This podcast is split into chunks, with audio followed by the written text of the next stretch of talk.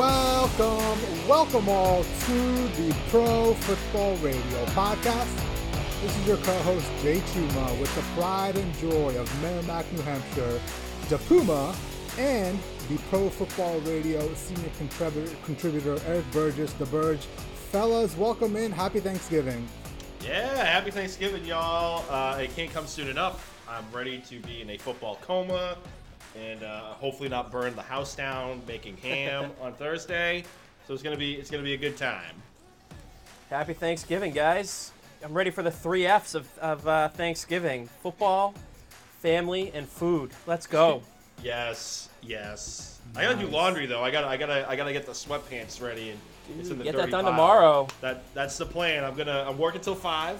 I'm gonna haul ass out of here, go get the ham and uh, all the other shit that I need, and then as soon as I get home, just throw it all in the wash.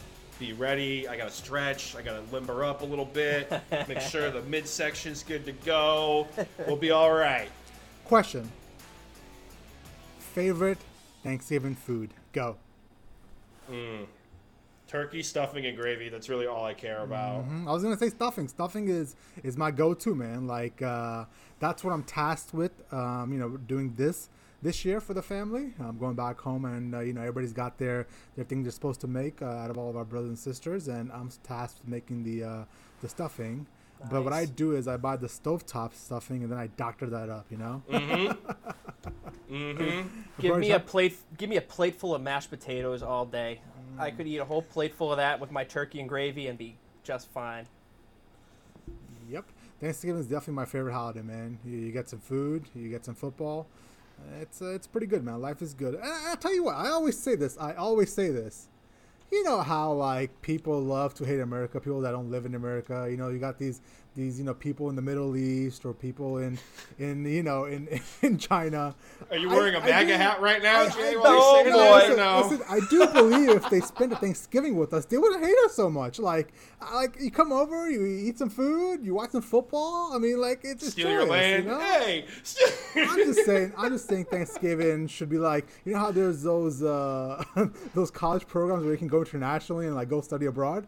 Oh There should my be, There should be something like that for for holidays. We come over, they come over here, we go over there. I may be. Am I am I crazy here? It'd be a great Foreign way. exchange for Thanksgiving. Wouldn't it be a great idea? You know, I, I go celebrate the Chinese New Year over there. I learn about their culture. They come to America. They watch some football with me, eat some turkey. Like, I think it's a brilliant idea. Good educational experience, that's I, for sure. I'm just saying. I'm just saying. People would hate us less if they saw just how joyous Thanksgiving was. Best holiday of all time. Oh yeah, hanging out with your drunk Uncle Ray, talking about politics right before kickoff of the Lions game. By by the second game, you're, you're ready to like kill somebody. Yeah, yeah. No, totally festive. All about family. Yes, drunk Ray. Oh my god. All right, well, uh, let's give the people a quick rundown of what the podcast is going to consist of this week.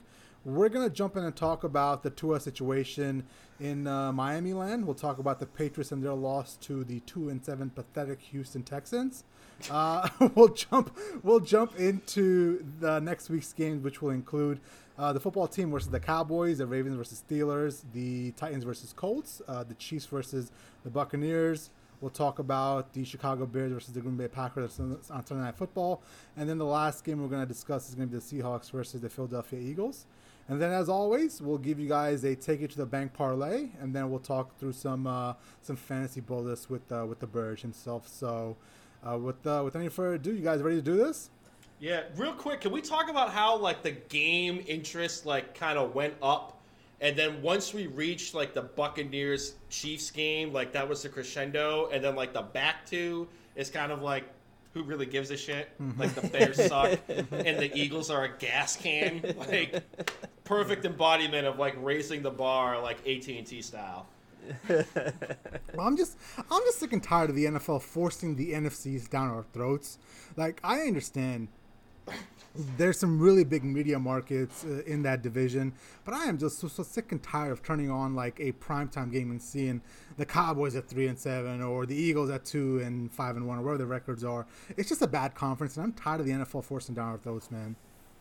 Like I was gonna say, like maybe we do like the Lions Texans game over the Eagles Seahawks, but like Russell Wilson trumps all. But like at least we're going to see points being scored in the Lions game. Like Carson Wentz just might throw three interceptions that look like you know yeah. me drunk trying to throw a football in the backyard, or it's really like me on a normal day. We all know that. Um, yeah, it's just going to be brutal on prime time. But... I said Carson Wentz is bad, man, and we'll get to that. But I, I oh, yeah. think I think we need to talk, start talking about is it time to bench Carson Wentz, man.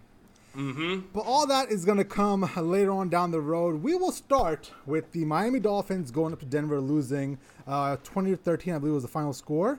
Yep. Um, there's some drama coming out of this game because I believe midway through the third quarter, Tua was pulled and Ryan Fitzpatrick came in to try to give uh, the Dolphins a chance to win.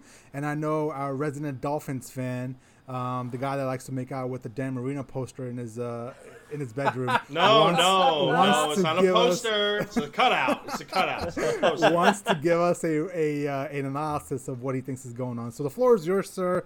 Let us have it.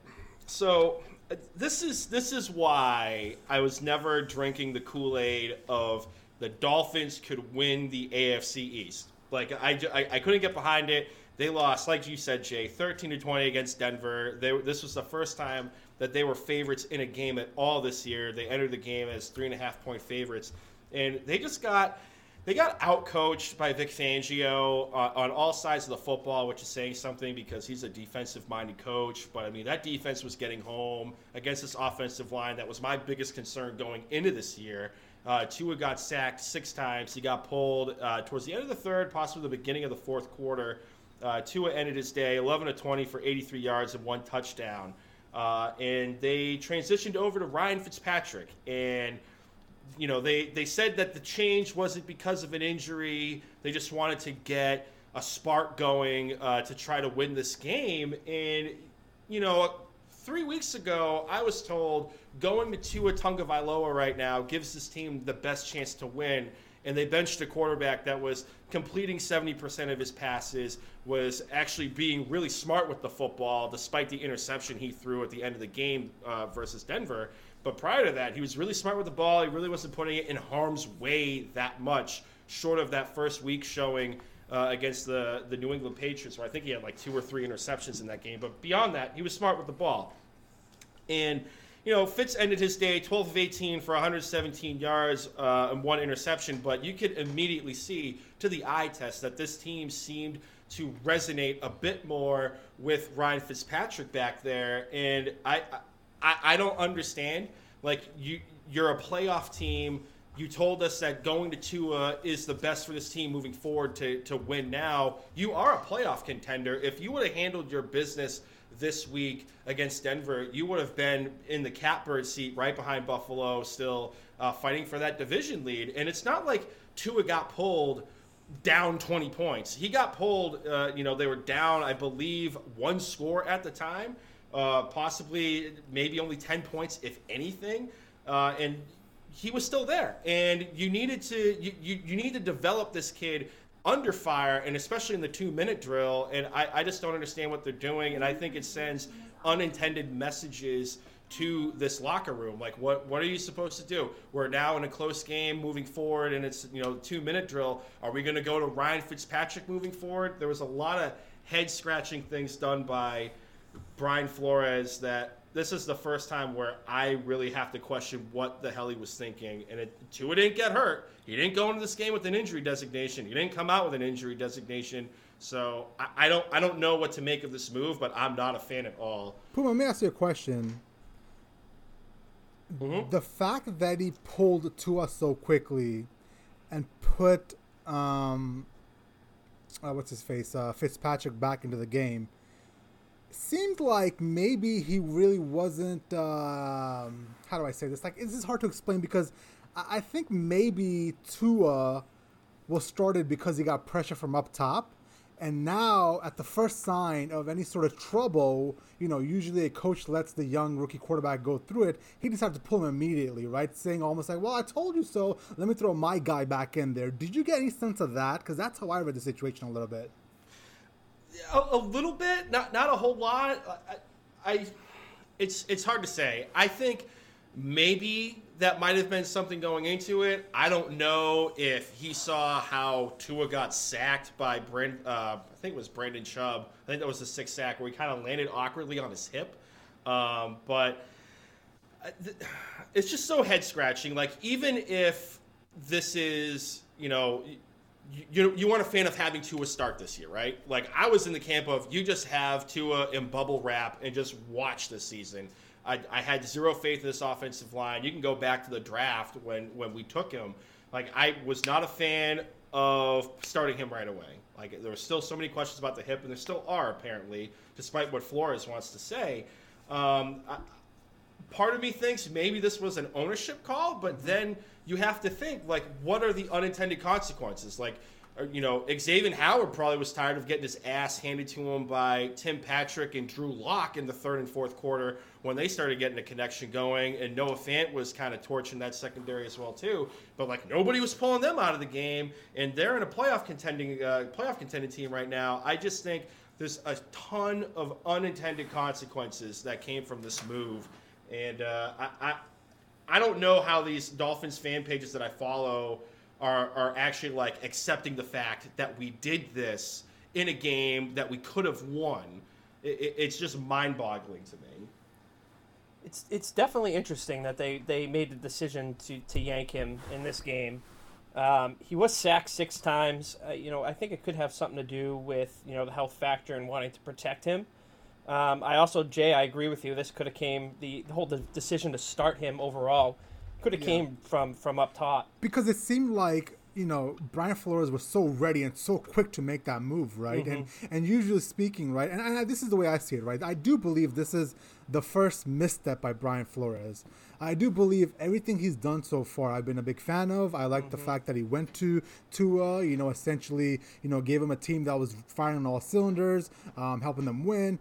But I think, you know, I understand that Tua had a bad game but that's expected. I mean, this is this is his fourth start. I mean, he's played decently well for those games, and he's had one little hiccup, and you're going to pull the plug immediately. And, and the reason why I, you know I, I want I brought that up is because you know John Harbaugh essentially had that same situation where he had to make a decision as well. In the playoff game two years ago, I believe, you know, Lamar Jackson, his first year starting, mm-hmm. stinking it up, couldn't pass the ball, looked like he didn't know what was going on, didn't belong in an NFL field. And even the fans were chanting for Joe Flacco to step in, right? The fans were yep. booing him. But unfortunately, I mean, fortunately, John Harbaugh had the foresight to see down the road that, hey, I'm going to need this kid. I need to build his confidence. Let me stick with him and see what happens. And you take that loss. It's okay. You take that loss for the betterment of your uh, young young quarterback's confidence. And I think that's where Brian Flores fucked up. And and I and I do and I was buying into that hype that maybe the Dolphins can make a run with the AFC East title. Um, but but after seeing that move and and seeing just how much you know disorganization there could be behind the scenes I, I think there might be some serious issues in the locker room because there might be a camp that wanted Fitzpatrick to start and a camp that wanted Tua to start, and now the the coach is giving you a, a little bit of a doubt in, in, in your mind as well. So I, I, don't know, man. It'll be interesting to see how this pans out. And, and, uh, you know, not to put this loss on just Tua, like they were only down a score going into the fourth quarter, but like on all sides of the football, like they didn't have any pass rush this game. They they got that one interception off of Drew Lock by Xavier Howard, but you know, this is the one game where you could look at this defense and say, okay, like if they're not able to generate any sort of form of pass rush, this secondary is kind of average. And they, you know, Tim Patrick had himself a day. I think he ended with uh, with almost like 100, 100 receiving yards at, at one point, and then they just ran all over him between uh, Melvin Gordon and and uh, Phillip Lindsay. But you know, back to the drinking the Kool Aid bit and how I wasn't doing it you know, if if Ryan Fitzpatrick would have been the quarterback the entire time, I, I would have started drinking the Kool Aid. I would have definitely said on paper they might be the better team in the AFC East just because of their quarterback play up until that point. But now, I mean, it, it's a goddamn crapshoot, and I'm not the only one feeling a certain type of way about this. And it's it's not like the schedule gets any easier. I mean, they have a couple of layup games. They're going against the Bengals in the next couple in within two weeks. Uh, but then, like they get into divisional games, they I think they play the Chiefs, and then they have the uh, the Jets this week, um, and then Bengals, and then it's Chiefs. They end the season with the Buffalo Bills. I think they have one more date with New England at that point. And it's not like any of these games are going to be gimmies. And even even the Jets, like they've been froggy. They can make things interesting. Mm-hmm. They almost came back against the Chargers, and part of that was the Chargers charging, but part of that was Joe Flacco turning into Joe Namath in the fourth quarter again. so who who who knows at this point? I'm not ready to write off the Dolphins for the AFC East yet. They do have that meeting with with Buffalo at the end of the year, you know, and let's just hope that this is an anomaly for for Tua for for all those Dolphins fans out there. You know, he comes back, he responds next week. We're not talking about this anymore. Mm-hmm. I hope so. I hope so. Because if he struggles against the Jets and Gregg Williams is going to dial up as many exotic blitzes as he can against this young quarterback, that's that's going to be interesting to see. Is how does he you know, face that kind of adversity because he's gonna he's gonna take a lot of hard hits. Gregg Williams is a dirty coach. We've all seen that throughout the years, and we've seen that this year against Denver. He doesn't give a damn. So mm-hmm. I want to see what he's gonna do. Well, Puma, before we move off the subject, give us a quick preview. Who you think is going to win that game? You know, what's the final score, and how do you see it pay, uh, playing out? What the Jets? Jets uh, uh, Dolphins. Game. Dolphins. Yeah, with Tua starting, correct? Uh, yeah, uh, they came out and said he's the starting quarterback. It wasn't injury related. Um, I, I, still think it's bullshit. But um, let's see. I think it's going to be closer than what it really needs to friggin' be. Um, the Dolphins are a seven point favorite. I, I, think they might win by a field goal. I, I really, I honestly don't feel confident going in this game. I just have a vibe that this is going to be like a trap game. This will be like the one time the Jets actually show up uh, and, and, and, and win a football game because they've been froggy the last couple of weeks. So this might be the one time where they screw up their plan and win a football game against the, the Miami Dolphins. Like I, faith, I just man. don't feel comfortable. Have some faith. I mean, I have faith, but I'm also a realist, and this offensive line is a sieve, and we saw that against Denver with you know a, a very it was Brandon Chubb eh, or Bradley Chubb and like you know insert name here and they got six sacks. Like if they're able to, you know, make Tua be quick and get hurried and not go through his progressions, I have zero faith in this offensive line. Like I, mm nope. This might be the one game where if Quinnen Williams is active, he might end up with three sacks. I would not be surprised. At Puma, I think you're like me, man. Where like um, I, I, think like I hate my team more than anything else if they lose. So like I think that's where me and you come into play. And I think uh, Bird's a little different. He's more of the optimist, right? trying to be. I'm trying to be. They're, they're testing me this year. Well, speaking of optimism and uh, Burge's team and my team, the New England Patriots unfortunately lost again to the Houston Texans. They went down to. Uh, Houston and got their asses actually handed to them. The Houston, uh, the Patriots are four and six now. Um, Burge, what are your thoughts on this game? they lost another winnable game, and um, let's just say they missed an opportunity to gain some ground in the AFC East. Uh, with the Buffalo Bills on a bye and the Dolphins, like we just talked about, losing to the Broncos. You know, I this team is so Jekyll and Hyde this year. I uh, it's it's it's tough to watch. Uh, you know, given what we just got to witness for the last twenty years. Um, but you know, I I want to know what the hell the game plan was going into this game. Okay, you you have Damien Harris coming off a hundred uh, hundred yard performance last week against the Ravens, and they come out. It looked great on the first two drives. You know, they're giving him the ball. He got seven carries, thirty six yards, and he ended up punching it in the end zone. And then he was effectively gone after that. He finished with eleven carries for forty three yards. I said it last week on the pod that the coaching staff could get in the way of this team winning a game against the worst rushing defense in the league, and they sure as hell went away from that. And look what happened. I mean, you had Cam Newton out there throwing the ball 40 times. Like, you have the worst rushing defense in the league out there. Why did you go away from your best running back and effectively just give the game away? Like, I, I, I don't understand why this team is so Jekyll and Hyde, uh, especially in the offensive side of the ball. Cam Newton looked pretty decent in the game. Um, I definitely do not fault him at all for this loss. Um, he had a beautiful touchdown throw to Byrd, that long that long 42 yard reception uh, in the game to Byrd. It was a beautiful throw and a beautiful catch on that play. But I, it seems the coaching staff is having a hard time getting out of their own way when it comes to uh, you know, planning these games and scheming these game plans for this offense. Burge, let me, let me ask you a question, and I think this relates to Cam Newton. I'm watching him on Sunday, and are we sure that Cam Newton's shoulder is completely healthy? Because there was times in that game where he's throwing simple, easy route, easy passes that are only 70 yards, you know, to the receiver, and it's going in the dirt or it's wildly inaccurate. And, and it didn't really dawn on me until I saw him throw the last play of the game. And if you guys remember this, the last play of the game was essentially a Hail Mary situation. They're around the 40 yard line, they're on 40 yard line, and he has to throw the ball 60 yards into the end zone. He throws the ball and he makes it to the 15 yard line. It doesn't even make it to the end zone. Like it travels 50 mm-hmm. yards max. And then in the NFL, I don't care who you are. I mm-hmm. don't care if you have the biggest arm on the planet or the smallest arm in the NFL. If you're the NFL, you better be able to throw the ball from the middle of the field into the end zone. And that's why I bring that question up: Is are we truly, uh, you know, um, do we under, do we do we know if Cam Newton is healthy or not?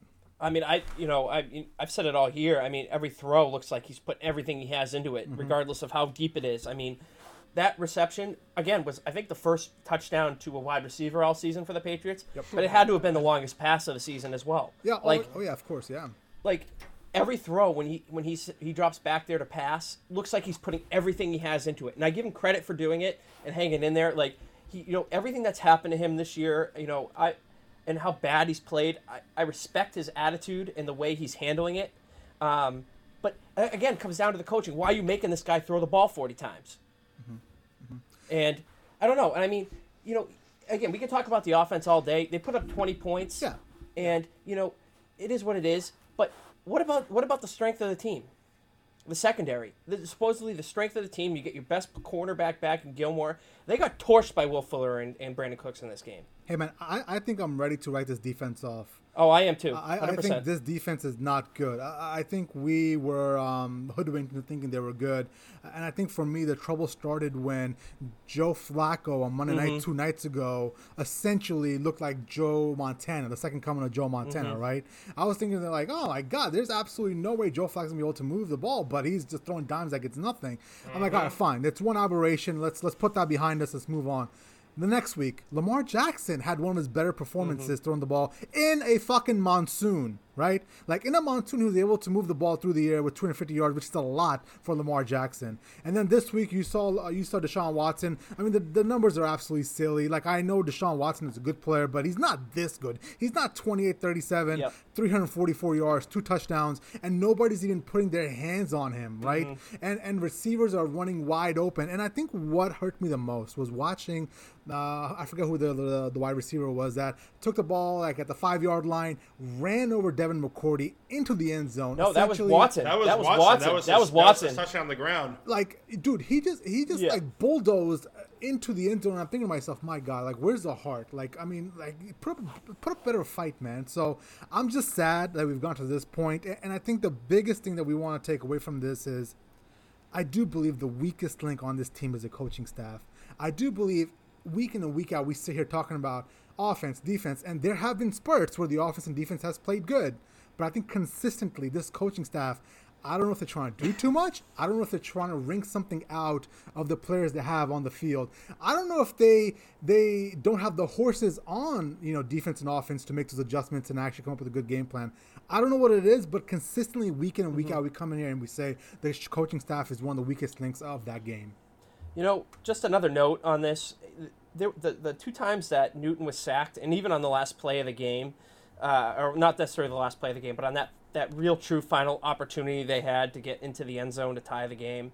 Um, you look at the left side of the line. Obviously, Isaiah Wynn getting hurt in the game was a huge, huge deal at the end. And Eluemunor, who they brought in to play left tackle, uh, him and Joe Thuney got completely confused on that fourth down play and let a free uh, free rusher come in at Cam Newton. I pretty much busted that entire play up. Cam Newton did a great job trying to extend that play and and try to make something out of it, and it just didn't work. But again, on that play too, all the wide receivers went to the end zone. Mm-hmm. Why aren't you running a four four or five yard freaking stick route and just turn and look for the ball? Mm-hmm. Everybody went out like run to the sticks and get the ball. I, again, coaching staff, coaching staff. Mm-hmm. Uh, and um, mm-hmm. I'm gonna open this question up to you, Puma, and to you, Burge. But I don't know if you guys got to see that last play.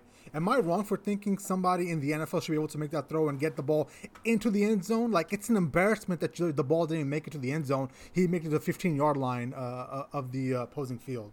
No, I, I don't think so. And I mean, you can look at the quarterbacks in the league that have the air quote, you know, not the strongest arm, and like Daniel Jones, for example, right? Like he came out of the, out of Duke with the label of he didn't have a strong enough arm, but it was a good enough arm, and like he can make that throw to at least get to the end zone and just see what the hell happens. Uh, I'm kind of with you, Jay. I think he is dinged up a bit more than what the Patriots are, are leading on in the injury report kind of deal. Uh, I mean, he, he, he has a history of shoulder issues, so I, I don't think it's beyond that much of a realm of possibility that the shoulder is aggravating a bit more. Uh, but you know, Burge, before you get to answering that question real quick, just to piggyback on the coaching, I just don't think they know what the hell they want to do. Like I, I feel like they, they want to go back to the roots and be like a timing based system. But like we all know that they are a power running team and like they were able to run the football down the throat of Baltimore last week. They should have on paper mashed on the ground in this game. And I, I was just surprised that they went away from the run so quickly, especially when Damien Harris, when the game wasn't that far out of hand, when they started getting into we're just going to throw the ball all over the field and see what happens. No, I mean he had four carries the rest of the game after the first two drives, and you know it seems like the coaching staff is still trying to come up with ways to scheme a game plan rather than just focus on the identity of the team. The identity of the team is the is to run the ball and open up the passing game because you can't count on the passing game with the weapons and the quarterback that you have.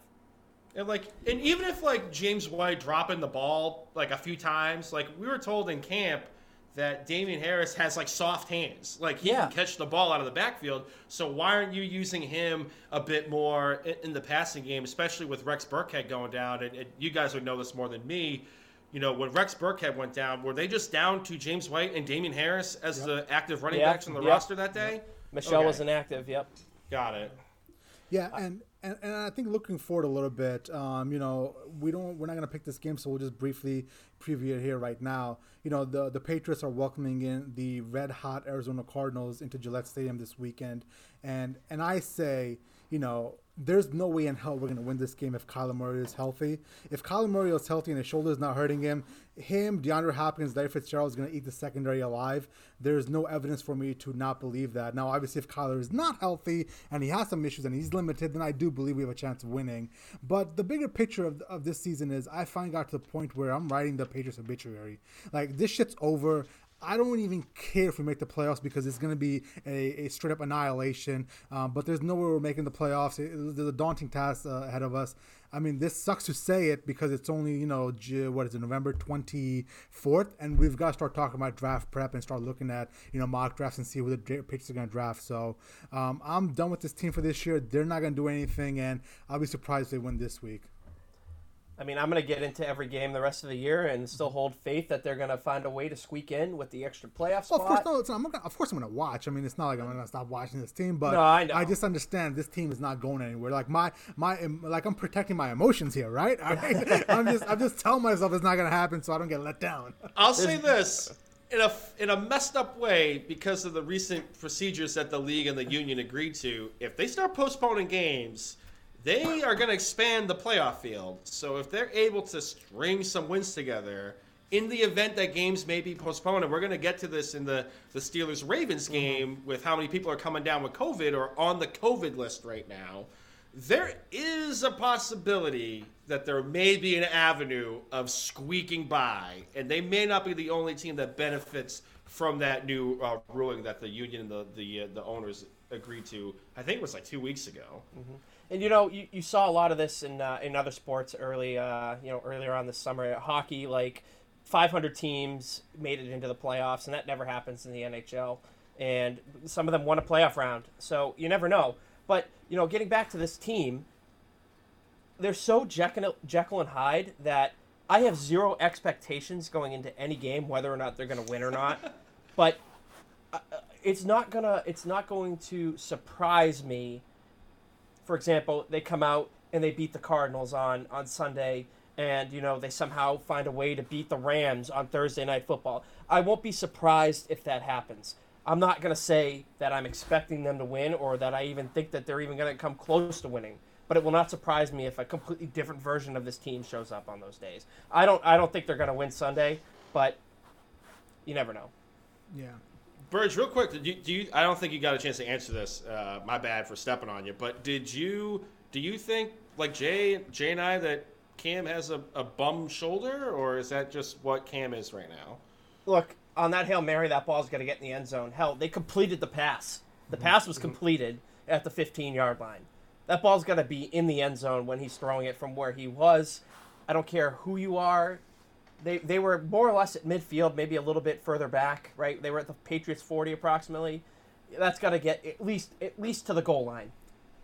Burge, I, I, listen, I, I, think I think that his not to cut you off there, but I'm just so disappointed in Cam because I, I for for I thought that you know, listen, he's not going to be Tom Brady. I understand that, and I know he's still learning our offense. We can't expect him to know this, you know, off the top of his head just yet.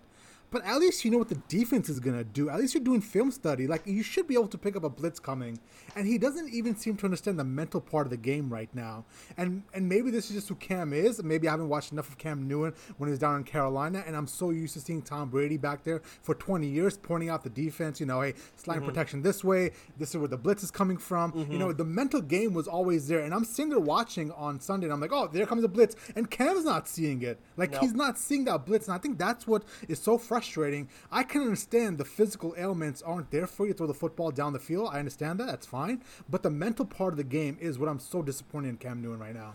No, I'm there with you, and I, I was listening to uh, 98.5 earlier today, and uh, oh, they pointed out, they pointed out the same thing. Yeah, uh, I think it was Felger pointed it out. He's like, Cam goes to the line. You, you know, you hear them call out the mic, but you, you, you, you see no, you know, at the line of scrimmage adjustments from from this offense. And I mean, I said it too. I was there with you on that, Jay. I'm like, look, there's a, there's the the the corner or the safety on the uh, the mm-hmm. edge of the line. He's yep. coming. He's, He's coming, coming, on the blitz. Yep. You, know, you, you can see it exactly from the light what player you're talking about. I know exactly what player you're talking about because we've been conditioned for 20 years to watch that with Tom Brady and be like, all right, there he comes. We see him right there. Brady's pointing to him. That's where it's coming from. You know. Yeah, I'm, I'm there with you, and I you know you see him there us at home obviously can see it, but he's looking right at the line. He's looking, you know, left, right. Like, where is the adjustment. And he's in shotgun. Like it's not like he's under center. Like he right. has the whole view of the goddamn field. Where is where's where's the adjustment? Where hey, okay, the, the running back, you're not going out. You're gonna you're gonna you're gonna chip this guy before you go out. Where where is that? Uh, you don't see any of those protection adjustments at the line of scrimmage uh, with this offense, and it's frustrating to watch because like like you said, Jay, you know, you and I sitting at home can see it coming a mile away, and they don't they do nothing about it. This yeah. is this is what it's like to be a fan of a real NFL team. I'm, oh I'm guessing. You know? Oh I'm yeah. Not, I'm not happy with this shit, man. It's it's like it's like that meme of uh, I forget what movie it is, but it's like James Franco, uh, like on the gallows, like about to get hanged, and like this one guy's freaking out, and he looks at the old dude, and it's yeah. like first time. Like that's welcome, welcome to what the rest of the NFL is right now. Welcome to where the Dolphins have been for the last 20 years. my, my final thought right about the Patriots is I truly believe that the COVID that ran through this team back in October really hampered their progress. Not being able to practice, they they're a team that needed it, and you know they didn't have it, and it kind of derailed all the momentum they had from the first month of the season. You know, with you know beating the Raiders and the Dolphins. Um, you know, at the time the Dolphins, we didn't think anything of it, but you know, right now it looks like a pretty good win. So. Uh, I maintain that, and I think that's why the attitude has changed, especially with the coaching staff. You can kind of hear it when they talk, mm-hmm. and it's it's kind of a bummer. But I mean, it's 2020. Well, mm-hmm. I, I think you know. Listen, I understand that we had a 20 years, uh, you know, historic run.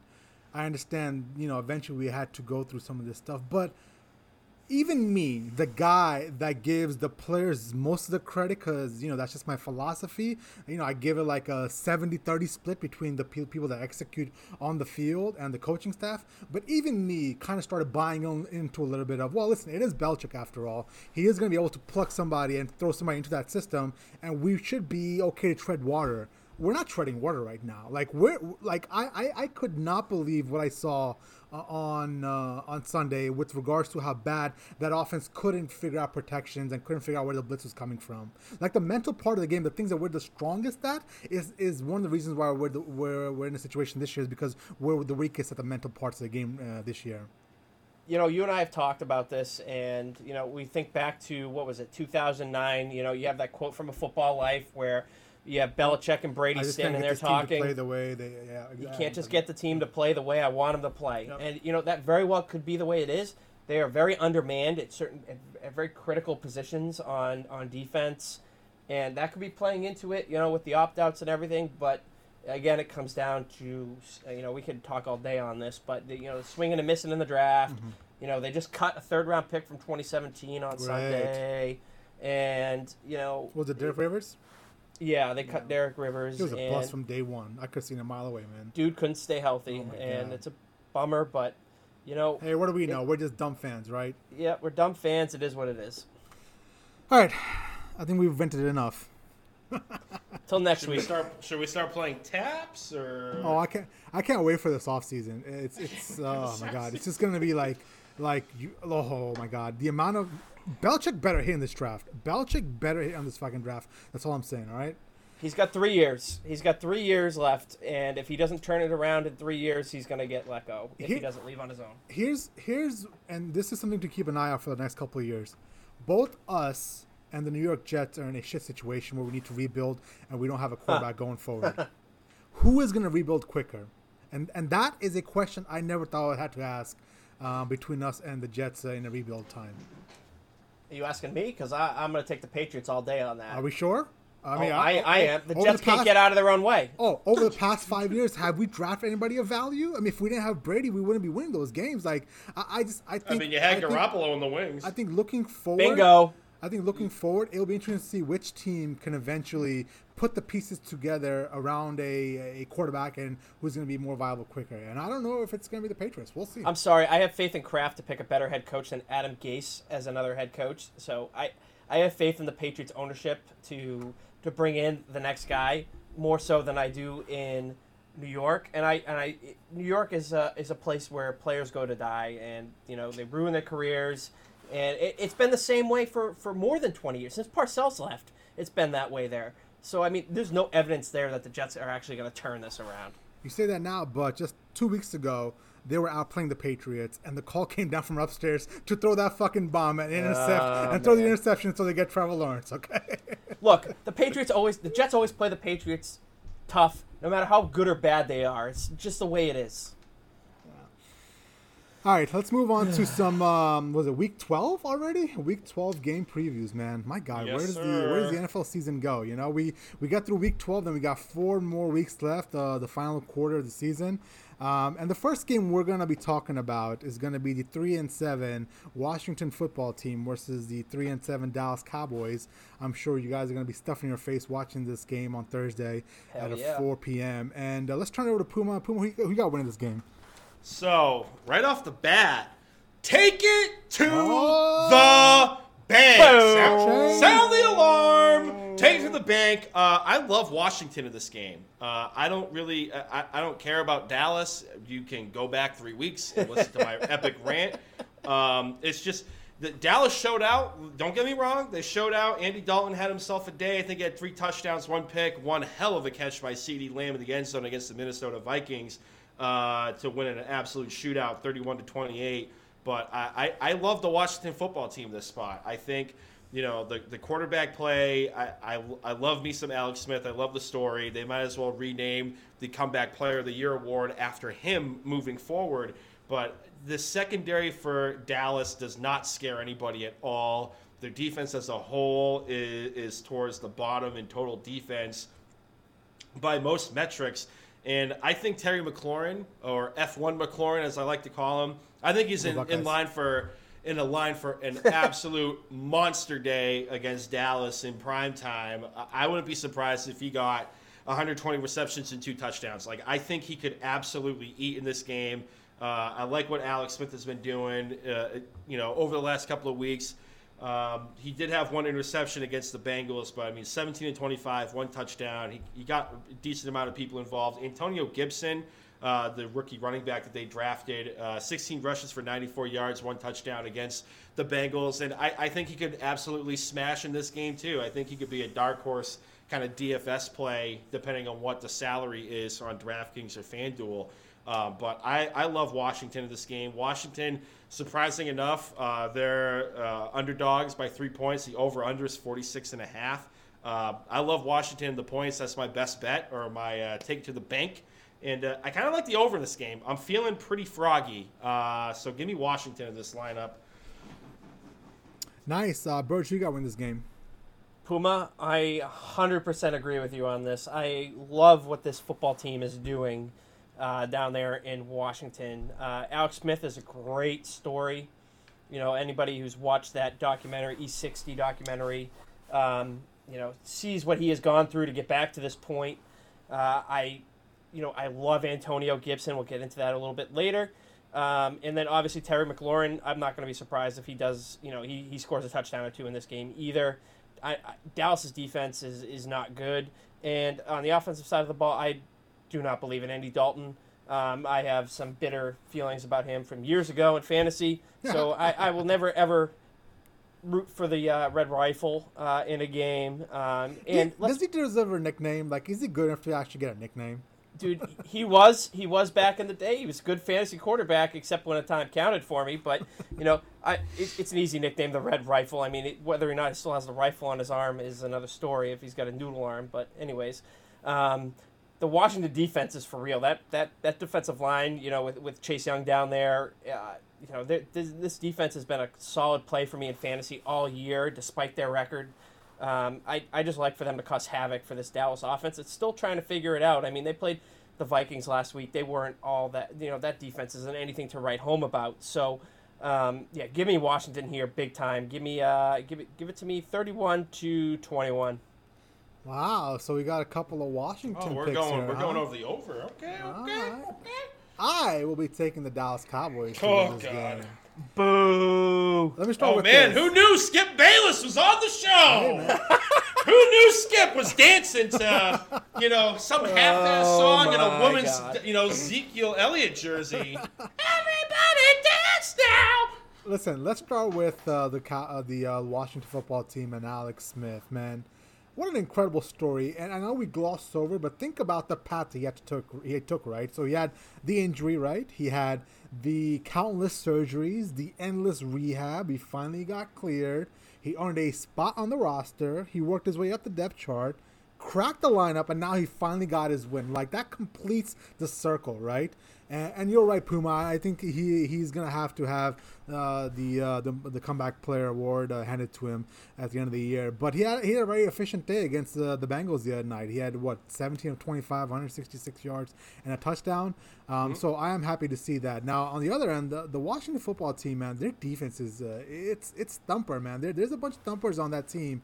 Um, you know, Joe Burrow obviously went out with an injury uh, in that game, but even before that, I sent Burge that uh, that video, and I think I sent it to you as well, Puma, where Chase Young laid out Burrow on the goal Mm-hmm. Oh, dead. And, and His that- soul left. Exactly right. I mean, they're, they're just they're just really good. They're intimidating. They play tough. You know, Ron Rivera physical defense. Um, so I do understand where you guys coming from. But I, the only reason I'm taking Dallas here is because a it's a division matchup, and b I do for the first time see some semblance of an offense. Um, ever since uh, what's his face got Dak Prescott. Um, this is the first time since then that the offense looks somewhat functioning. Zeke finally got on a roll. He had 103 yards. You know, Dalton was light years better than Ben Nordalia and Cooper Rush. Um, essentially, he had what three touchdowns the other day against the Vikings, which is really good.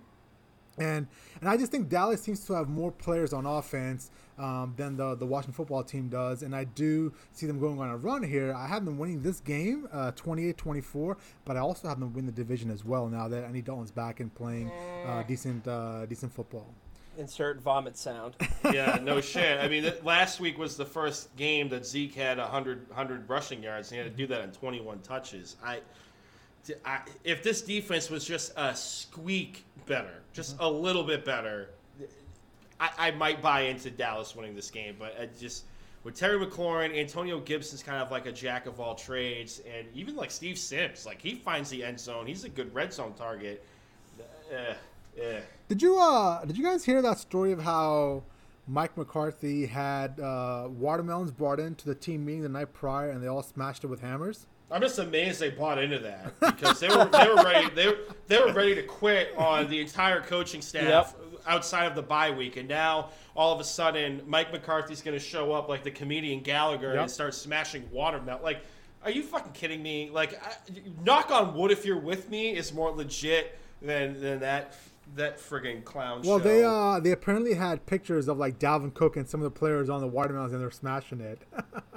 yeah, well, Did you guys? Christ. This, this is one of the main reasons why I hate some of these talking head shows. You know, they're great entertainment, but this morning, uh, Shannon uh, Sharpe on Undisputed. Oh. I can't wait for this. Shannon Sharpe on Undisputed. Um, and, and listen, I'm sorry if you know I'm not understanding it, and if I'm insensitive and I'm not getting, you know, the the racial connotation behind this. But he was, you know, alluding to the fact that this was a racist, um, you know, uh, racist thing that Mike McCarthy did, like especially with the the connotation that watermelon has with black people. And, Oh, for the love of God. like he went there so like I, I don't know if you know it is that i don't know if it's not i can't speak but like like my bullshit media was a little bit up like ah, i don't really think that's racist or is it? i don't know i don't know anymore I, I wonder what the ratings are for Undisputed this week. That, that's all I'm gonna say. You know, You know, that that's right up there. That's right up there with like that bullshit that Skip Bayless was trying to push about Dak Prescott being mentally incompetent as a leader of a football team because he came out and spoke of mental health issues. Fuck out. Th- Those two.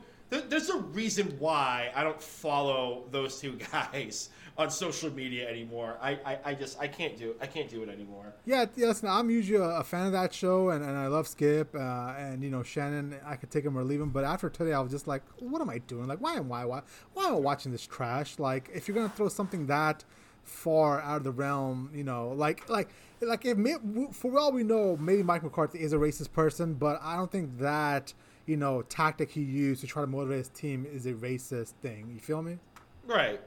And I feel Yeah, like if the players had a problem, they would have called his ass out before a hammer even hit the fucking watermelon. So Skip can go back to trying to call the president to get the National Guard in. I, I, I lost I lost a lot of following on uh, Skip Bayless when he left First Take and when the ESPN let them go. So I really don't pay attention much to them anymore. And I, I'm not going to touch this topic at all. I, I'm staying a hell away from it. All right, let's move on to the night game on Thursday night football. Once we're all stuffed and you know sitting on the couches with our our belts exploding, the the six. I like to paint the picture. You know, the the six and four Baltimore Ravens are going to take on the ten and zero uh, Pittsburgh Steelers in what seems like a a do or die game for the Ravens. Who you got win this game? Uh, well, one, we have to. We're assuming that there is going to be a football game because about ten to fifteen players are on the COVID list for Baltimore right now. Uh, the mainstays are, are Mark Ingram and uh, and J.K. Dobbins. But you know, long story short, I, I love Pittsburgh in this game. I think they're they're the better football team right now. They're the most complete team. This defense is great against the rush, and really the only thing that Pitt, that Baltimore had going for them uh, outside of throwing a ball to uh, Mark Andrews was running the football, and the one guy that was really having a, you know a decent game last week, and then the week prior, J.K. Dobbins, uh, he's going to miss this game. So I, I like this team. I think they're going to be able to get after it. I think uh, on the offensive side of the football, you know, Diontae John, anybody in the Steelers wide receiver core right now would be a number one wide, wide receiver on any other football team in the entire NFL. Like Diontae. Johnson's, you know, yeah, you know, maybe Cleveland too. Uh, but like Diontae Johnson's balling out. Um, you know, Juju Smith Schuster, he's had like a quiet year, but like I, I'm not ready to write an obituary on him yet.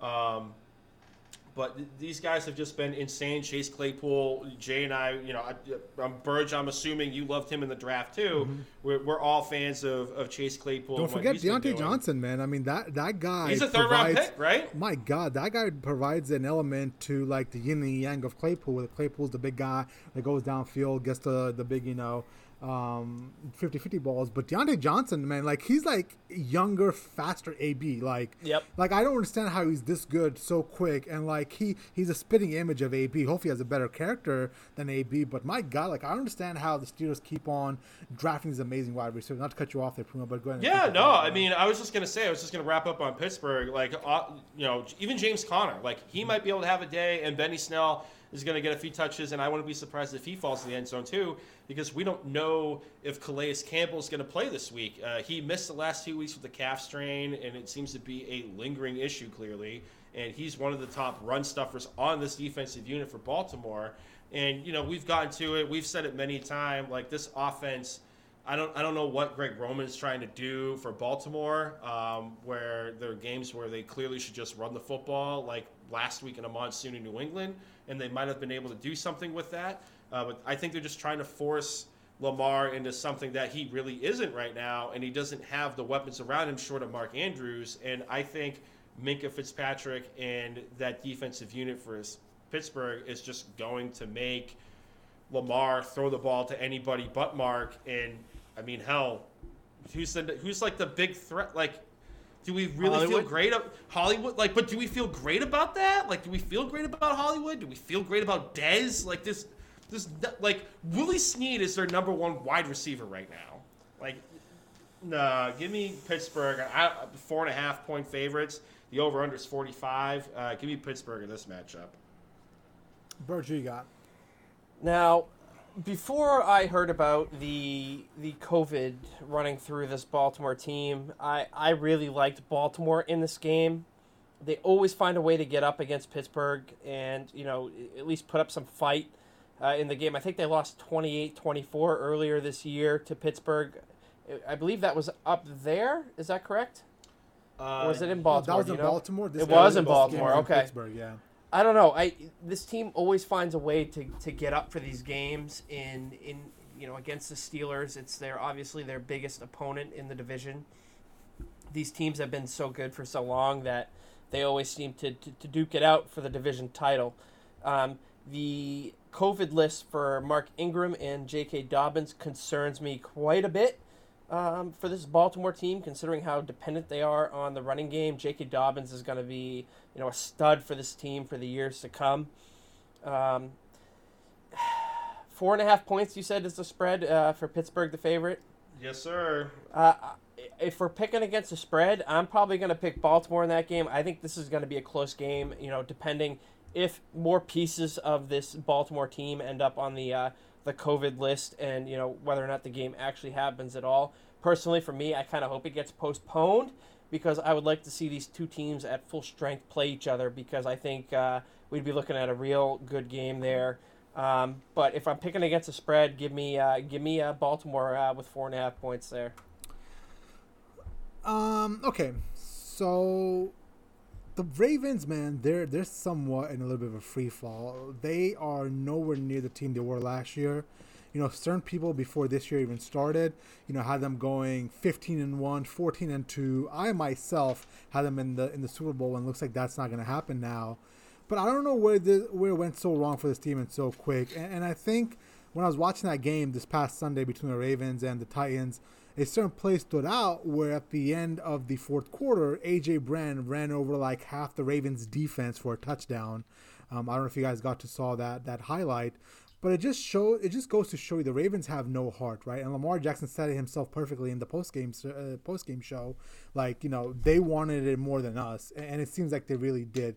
And I think the Ravens really need to look in the mirror, um, you know, before this game on, on Thursday night because this is a season on line for them. Like the sole reason why I'm picking the Ravens here is because this is it for them. If they lose this game, there's a good chance they're not gonna make the playoffs. So this is one of the main reasons why I'm picking uh, the Ravens to win this game in a 27-21 um, uh, final score. And on the other side, the Pittsburgh Steelers, man, listen, they're good. They're 10 and 0. Um, they played a pretty bad Jacksonville Jaguars team last week. Uh, Luton was really bad, the quarterback for the Jags. Like the Pittsburgh defense forced four interceptions. And I tell you what, that uh, Minkah Fitzpatrick trade from the Dolphins last year is looking really, really good right now. Like he seems to be the, the final piece, the final key they needed on that defense to turn that defense from a good into a great defense. Uh, and then we just talked about Claypool and Diontae Johnson. I had those notes as well uh, in my notes, Puma, just how great those guys are. So listen, I, I don't feel good about it, but I just know the Ravens need to win this game, and that's the reason why I'm picking them. Yeah, I mean, I, I, I agree with you uh, in terms of the Minkah Fitzpatrick trade. I mean, I think I laughed at Pittsburgh when they last year gave up that first round We pick. all did. They, I don't think were like, what the they, they fuck? weren't in a good position last year when they gave up that pick. Mm-hmm. Um, I didn't mind. yeah, well- fair enough, fair enough. But Yeah, but I mean, like, he's a hell of a pay- player, man. Like my God. paying dividends there in uh, in Pittsburgh. That defense is legit.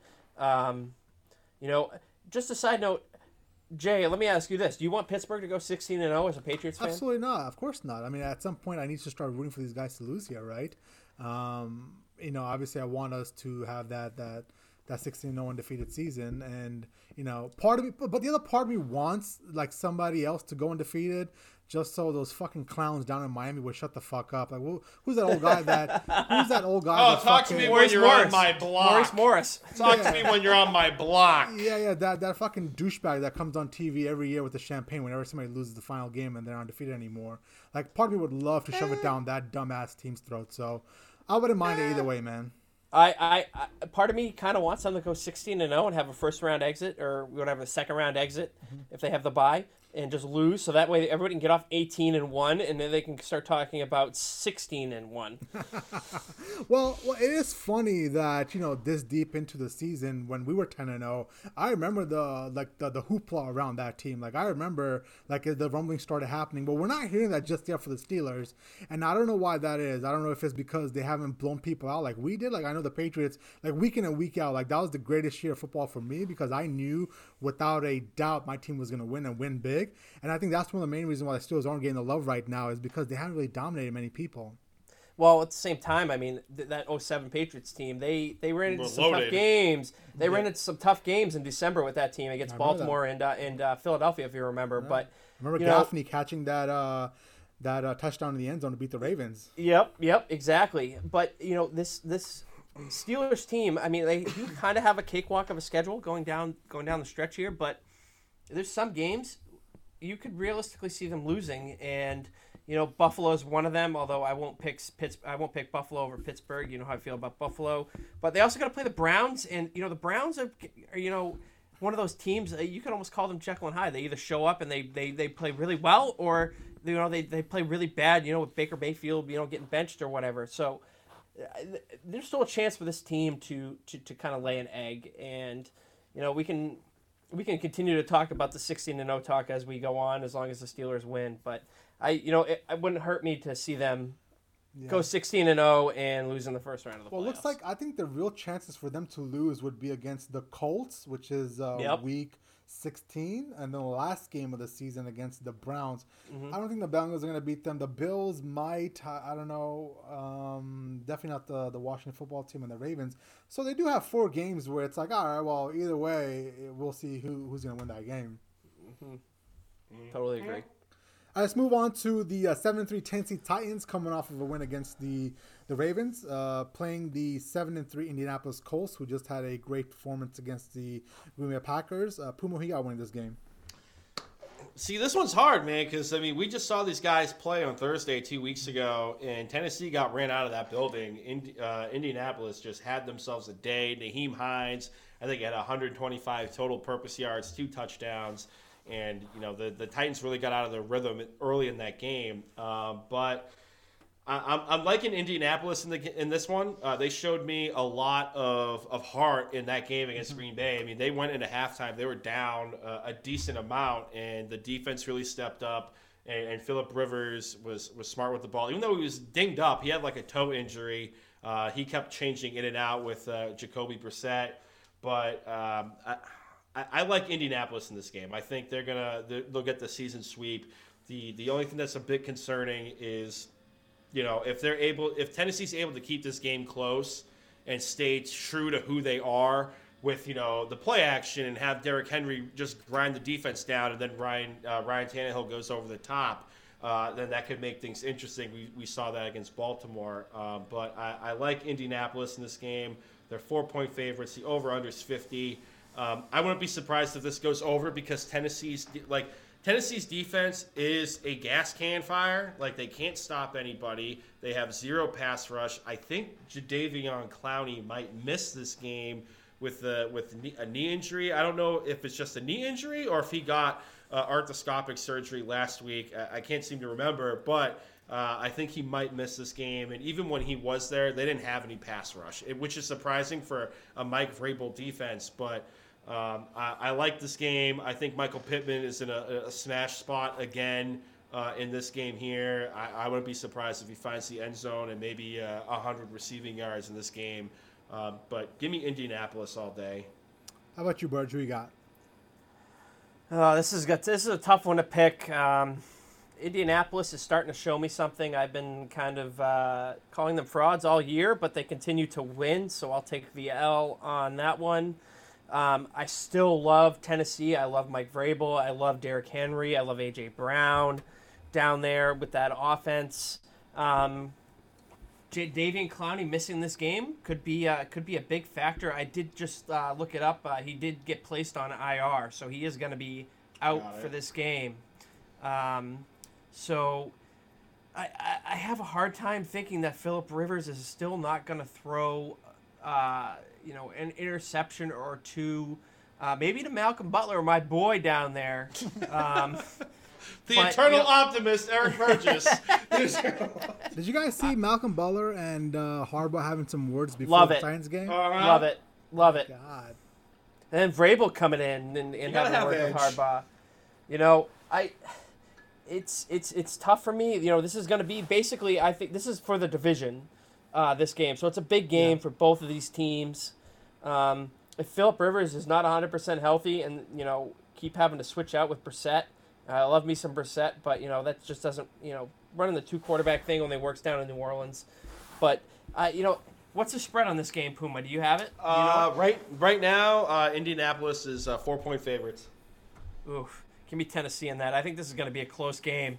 Um, I'm gonna I'm gonna go Tennessee in this game, and I'm gonna say it's gonna be an offensive shootout, 31-28. Oh. Nice. Um, so I got Tennessee winning this game because I think it's gonna be hard for me to wrap my mind around the fact that, you know, Tennessee, as good as they are, is gonna lose twice to Indianapolis, essentially getting swept for them, essentially getting swept um, in the division. But listen, I like what I saw out of Tennessee last week, man. Listen, you know, Derrick Henry is starting to get back into that form where he's like, you know, coming on stronger as the game, you know, progresses. Last week, like 96 of his 133 yards came after halftime, right, including that big 29-yard touchdown run to uh, to ice the game. But I just love the physicality I saw out of uh, out of Tennessee. That AJ Brown, you know, touchdown run where he ran over like three people for the touchdown was also great. Um, they're playing with some fire. Um, they definitely look like the, they want to win. Um, they definitely look like they have a different attitude from the beginning of the year when they lost a couple of games. I'm sorry, in the middle of the year.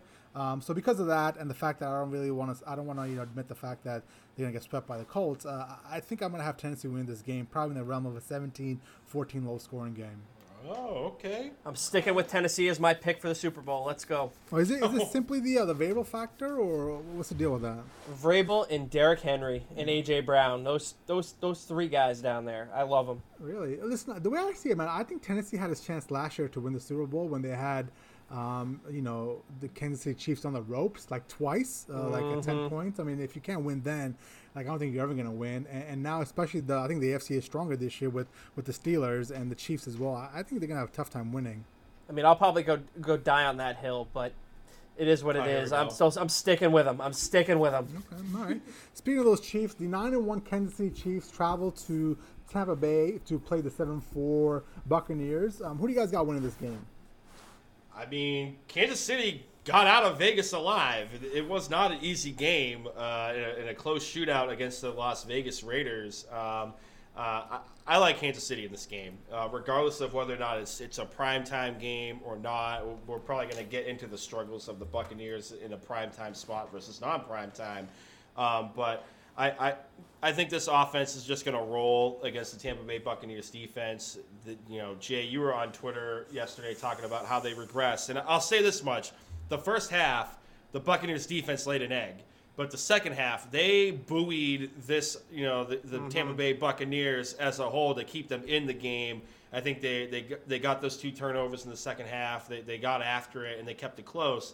Uh, but like my, my biggest issue, and I think we can all agree, is Tampa Bay for some reason has been playing a crap ton of zone over the last couple of weeks, and I just think that Patrick Mahomes and this offensive unit is going to pick them apart. And I, I, I, I really don't see how this is only three points that Tampa Bay is the underdog in here. I, I think it might be a little bit more realistic that it could be like five, maybe five and a half. I know that's not really a common number. Um, but I, I, love Kansas City in the spot to absolutely smash, and it's an over under of 53.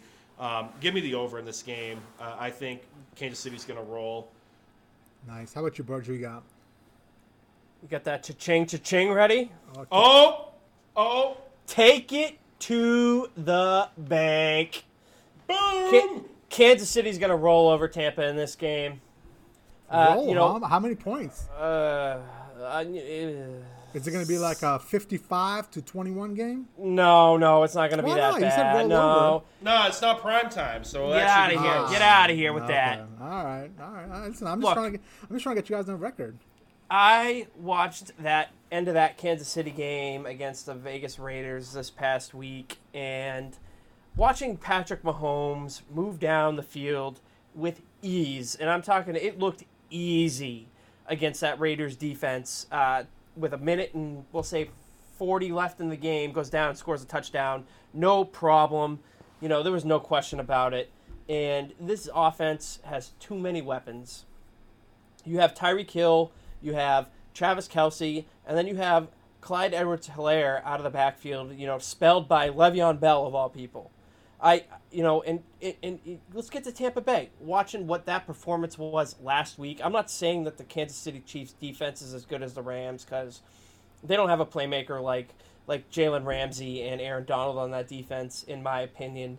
But Tampa Bay's offense was completely out of sync. Yes, uh, uh, last night, um, watching that game, you had Tom Brady basically focusing on Antonio Brown the whole game, and he made some very bad throws that resulted in interceptions in that game. I'm just I'm not convinced that the coaching staff of the Tampa Bay Buccaneers is going to be able to get them up for this game against the Chiefs. Take it to the bank. Give me Kansas City over Tampa Bay in this game. Let's call it we'll call it 42 to to 31 in this game. I think it'll be an offensive shootout, but 42 to 31. Okay. Kansas City's offense right. takes this thing. Only 11 point uh, win there. I thought you. That's guys, a roll. That's thought, a roll. I thought the way you guys were talking is gonna be like a sixty-five to a five kind of game. You know. I mean, with how that defense is played in the first half, if, if they if they have a whole performance like that against this offense. let's start with the Kansas City Chiefs. And Go ahead and pick the Bucks. Don't I really don't care what the record says for the Chiefs. You know, they're nine and one, and Pittsburgh is ten and zero. Oh. But I think we can all fairly say that the Kansas City Chiefs are the best team in the NFL, and I don't even think it's even close.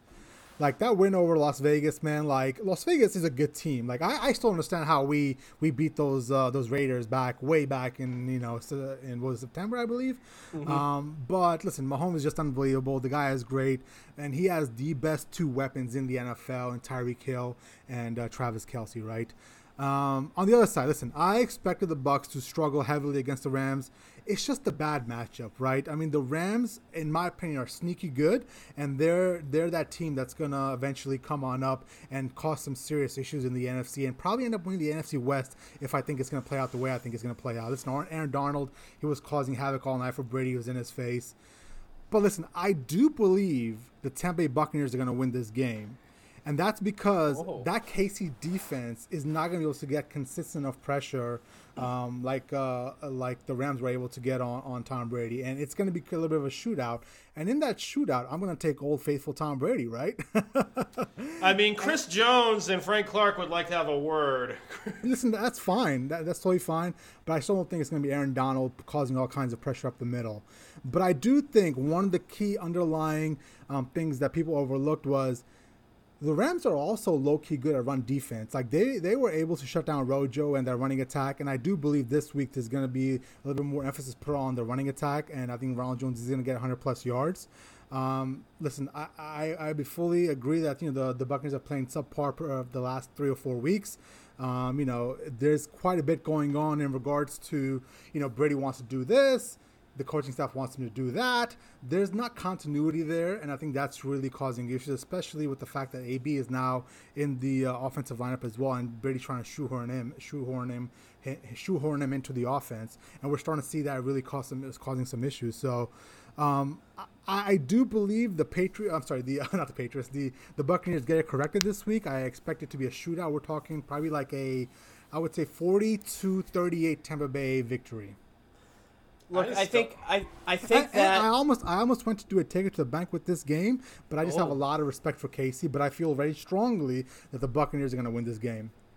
I think that you know we're starting to see with Brady throwing the deep ball that why are they why are the Bucks trying to do that down there? He's they, are trying to air it out, he, overthrowing and throwing picks down there. I mean, granted, he does hit on you know a portion of these throws, but like why are they not trying to mimic what they were doing in New England that worked for Tom for 20 years? Like, if, if they were doing that, I may feel better about this Buccaneers team, but well, they're do not. You want, do you want my answer? The answer is I do believe this is Bruce Arians measuring his dick and saying to Tom Brady, "You're going to run my offense." I mean, that's what's happening here. You can see it. They will go to that New England offense for spurts and move the ball, and then all of a sudden a play call would come in where they're asking him to throw it downfield, and it doesn't really make sense, and he's forcing it down there.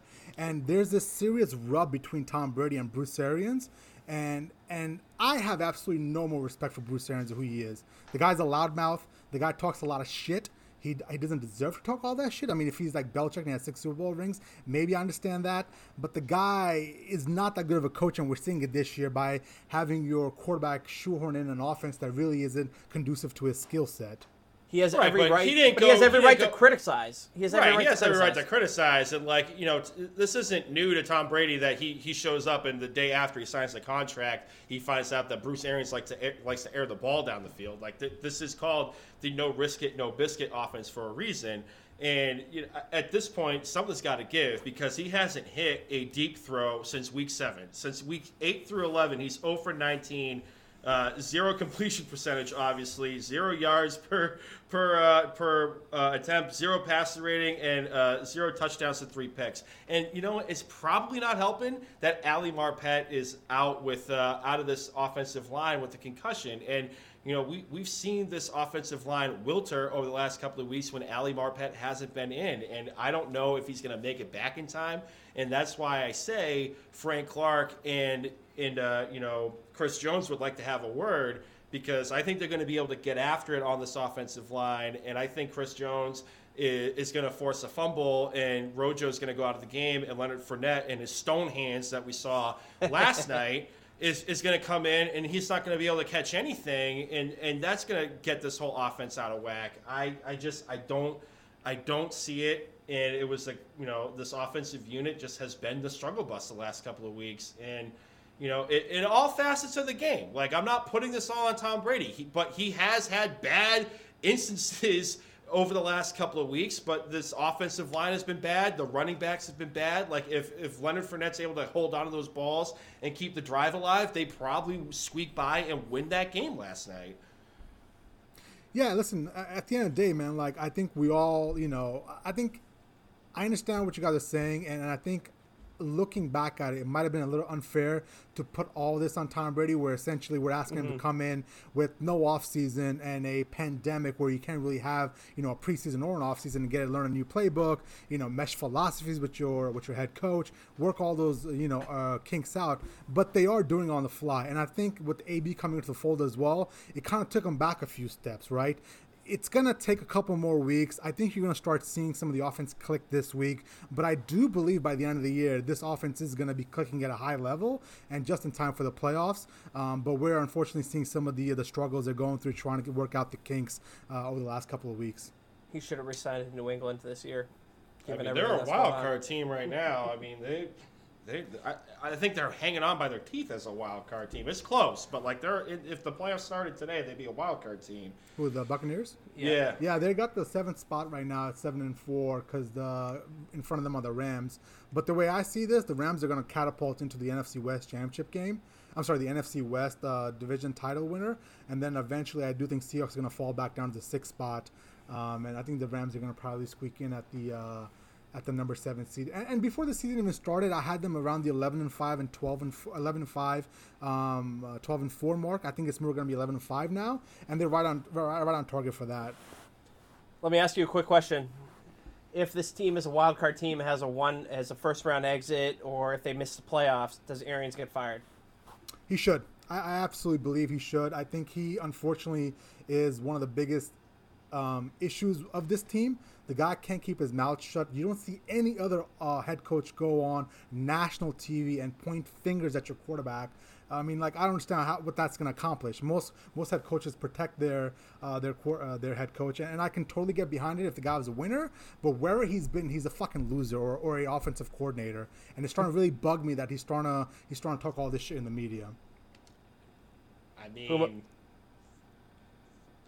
he ain't wrong. He ain't wrong. Yeah, like, that's what I mean. Like, you know what I mean? Like even if as, even, as if, he's not, as even like, if he's not wrong, Puma, you don't go to the. How would you? How would it look like if you know? You need the, better. You need better and he's he's just conveying that he's being yeah, honest. and I mean no, we can. No, this is this is who this is a difference between change change. No, no, no. Just let me talk. There's a difference between actually saying something in a constructive criticism way and the way that he does it, where it's like, oh, well, it's not really on this me. Is, this is, this is on the quarterback. Is. He's done this since Arizona. And like, there's a reason on, why he hasn't won a Super Bowl with all the good teams he's had. On, is because he can't unite a team and provide you know, leadership. I get it. Like it's a new change of scenery from a guy that's a robot in a hoodie and he comes out looking like he just came out of a cardboard box. But this is what Bruce Arians has done, and he's had success getting teams to the playoffs and getting teams, uh, you know, banging on the door for a Super Bowl appearance. And you know, and he, and, but Jay, like here it is. Like we're all acting like this is a surprise. This is what. G- Tom Brady knew what he was getting into. Like Agreed. this is what this is what Bruce Arians is. He is documented on NFL a football life, straight up telling the the future Hall of Famer and Larry Fitzgerald, if your football sucks, I'm going to tell you your football sucks. And he's had many a tongue lashing on the practice fields in Arizona. He's dressed down Tyrann Mathieu. He's dressed down Patrick Peterson. He does not give a fuck. He's going to do whatever he can to push the right buttons to get this, the success out of this team and out of this offense. And this is what he is. And, you know, to, to sit back and say, like, you know, how dare he? Brady knew what he was getting into. If he didn't like the coaching style that Bruce Arians was, he wouldn't have signed down there. He should be in New England. Belichick needs Brady. Brady needs Belichick. And that's, exactly. That's exactly. What, that's, that's what it is. That's what we're learning. Listen, I mean, we'll, we'll see how it pans out, but from where I'm sitting, it's looking like Arians is already distancing himself from Brady, almost as pointing the finger. So at, when the offseason does come and they haven't lived to the expectations, he can say, "Well, listen, it wasn't it wasn't me. It was Brady. Don't fire me. It was Brady." He's already working in this narrative through the media that essentially, you know, it's all Brady and it's not him. When wherever he's been, he's been a fucking loser. He hasn't really won anything at all. You know, you say this is who he is but maybe he should look at his history and see, well, maybe me being who I am isn't really conducive to building a team and essentially galvanizing a team to a common goal. He seems to be dividing instead of unifying a team.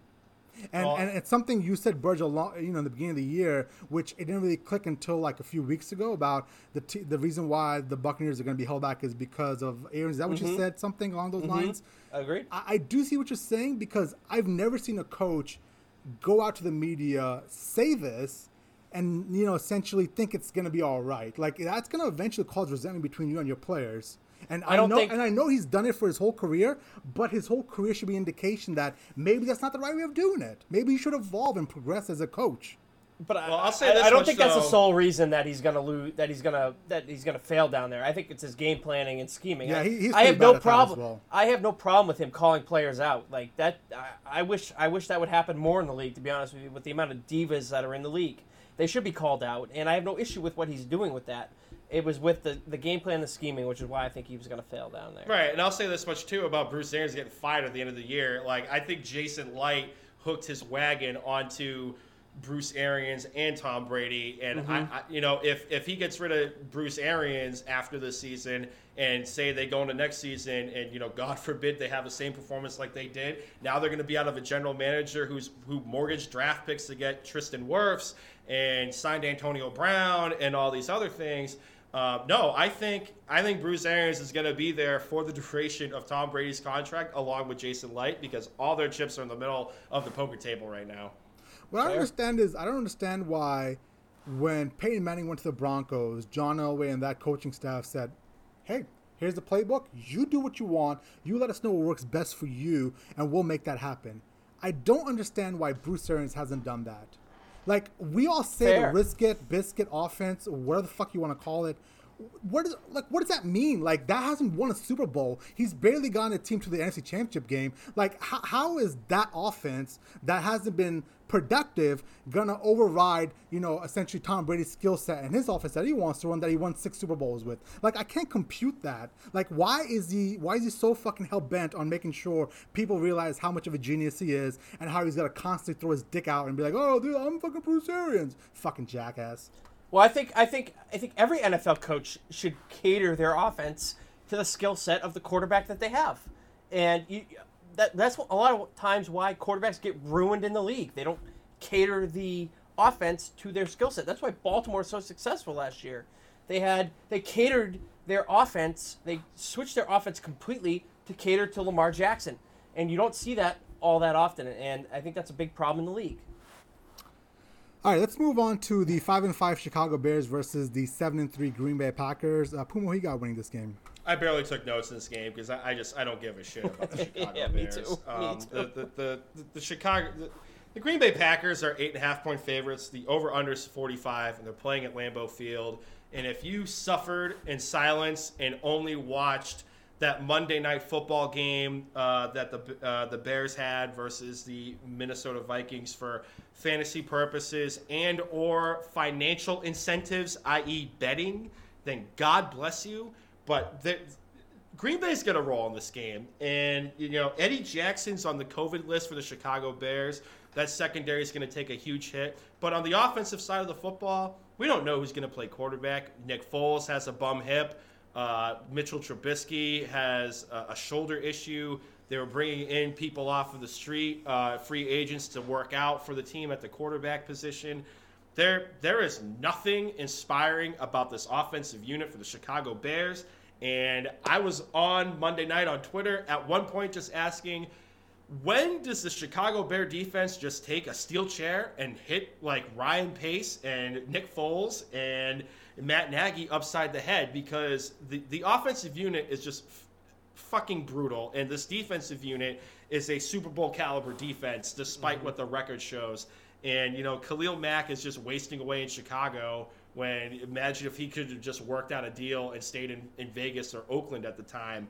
Um, I, I, like Green Bay to roll in this game. They were one Marquez Valdes-Scantling fumble away from from sealing the deal against Indianapolis, even though that defense for the Packers wilted uh, over the stretch of the game against Indianapolis. But I mean, there's there's just literally nothing. I can't I can't get that point across enough that there's nothing inspiring about this offensive unit for the Bears. Like David Montgomery right now looks like a bust. Like we were told he was going to be like Saquon Barkley and like five other running backs combined into this one little body uh, coming out of Iowa State, I believe, and he just has not lived up to expectations. And Green Bay can be had on the ground, but uh, like uh, unless Cordarrelle Patterson's going to be running the football out of the backfield, which he has.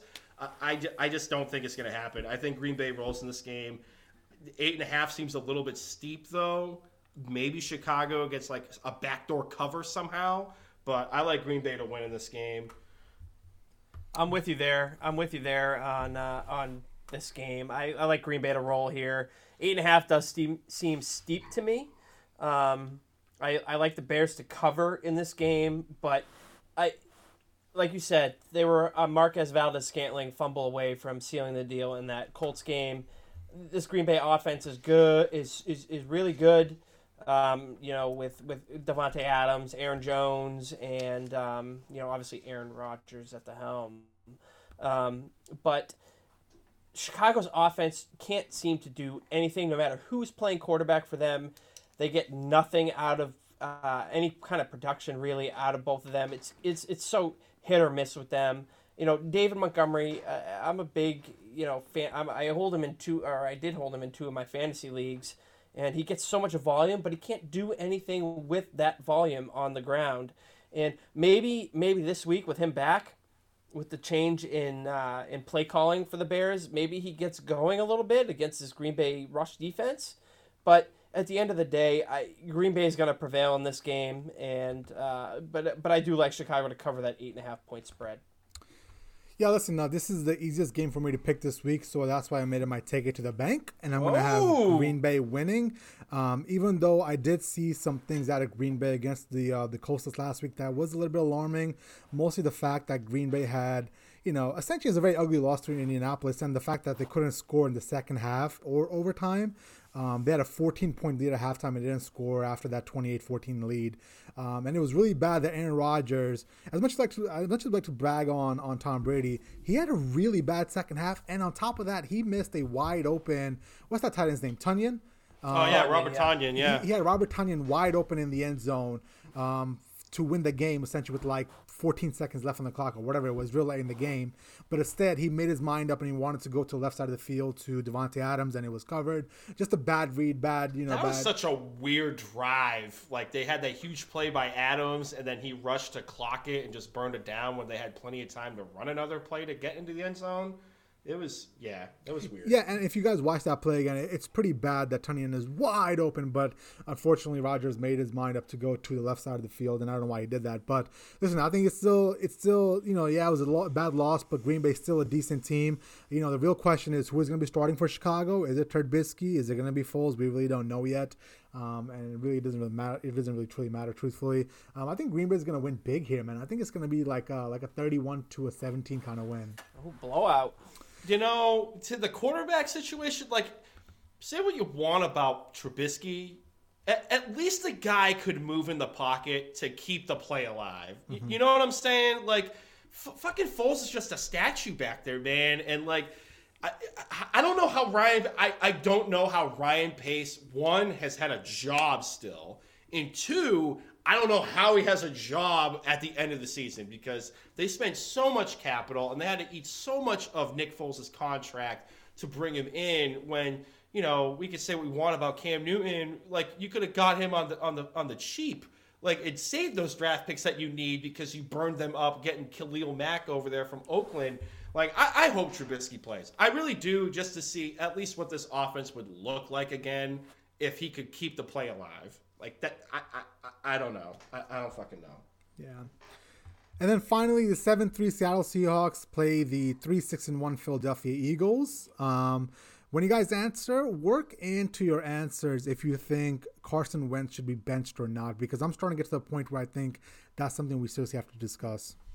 Um, to, to answer that question, I, I don't think he's getting. I don't think he's getting benched. I don't. That's not the question. Should he though, with how badly he's played? I know he won't. I mean, they're going to write it out. But does his bad play warrant essentially having that conversation inside that that organization? Mm, well, it's almost like what comes first, like the chicken or the egg. Like he's played bad, but this team has had a rash of injuries dating all the way back to last season. Like this offensive line's in shambles.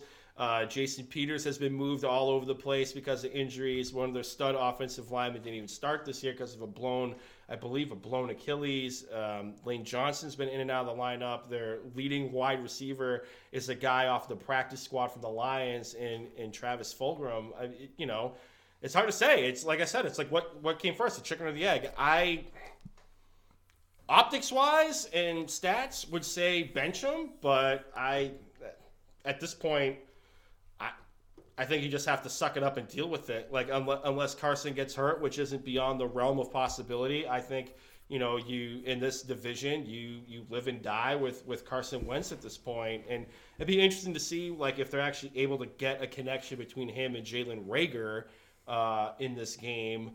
Uh, but I like I like Seattle in this game. I mean, the defense kind of showed some semblance of life against the Arizona Cardinals on Thursday night in a must-win situation. Carlos Dunlap had himself, I believe, three sack, two or three sacks in that game. Uh, absolute stud in that pickup uh, from the Cincinnati Bengals.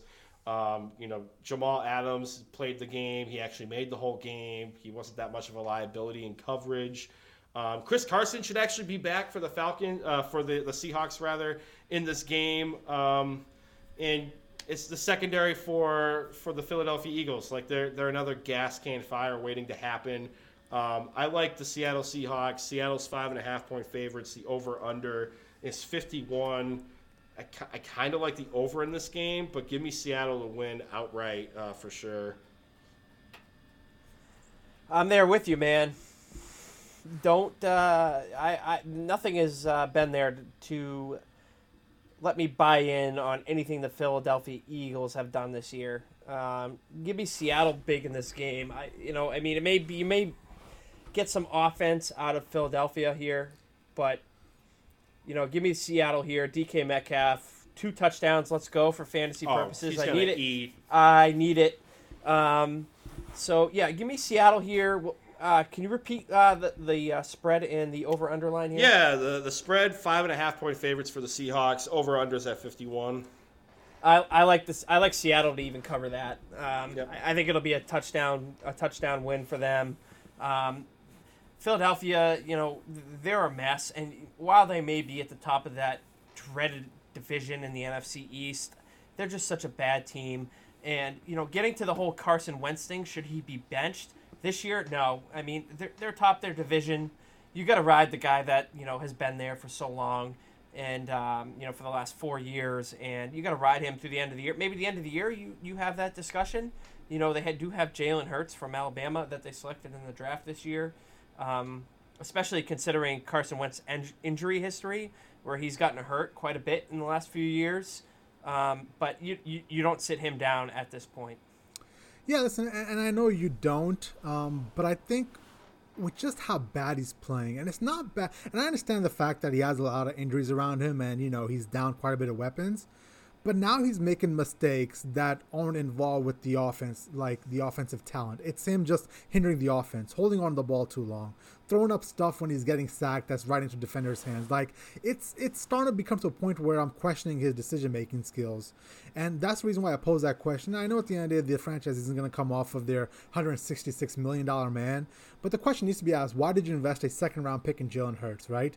You know that eventually Carson Wentz will get hurt at some point, or you know, in, in this case, you know he's uh, he's playing badly. So you know you took somebody high in the second round. Maybe you think about starting him.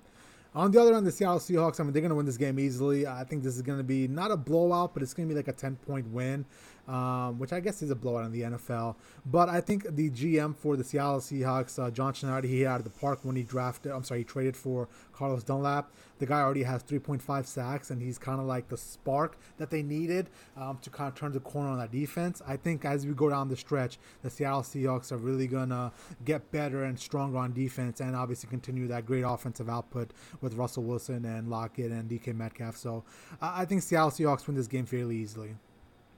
And uh, for the for Eagle purposes, just on the offensive side of the football, I mean, one, there's no they, they can't move off of Wentz Yep. because it's a 59 million dollar cap hit next year.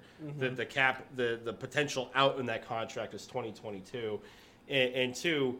For some reason, I, I think maybe Wentz has had more of a connection with Frank Reich than Doug Pederson. I think a lot of that success out of that Super Bowl year uh, when uh, when they beat the Pats was you know more I think more Frank Reich than anything, and I think we're seeing that a lot more now uh, with how the Eagles have looked. I mean, Alshon Jeffery has always been this has been the squeaky wheel ever since Frank Reich left.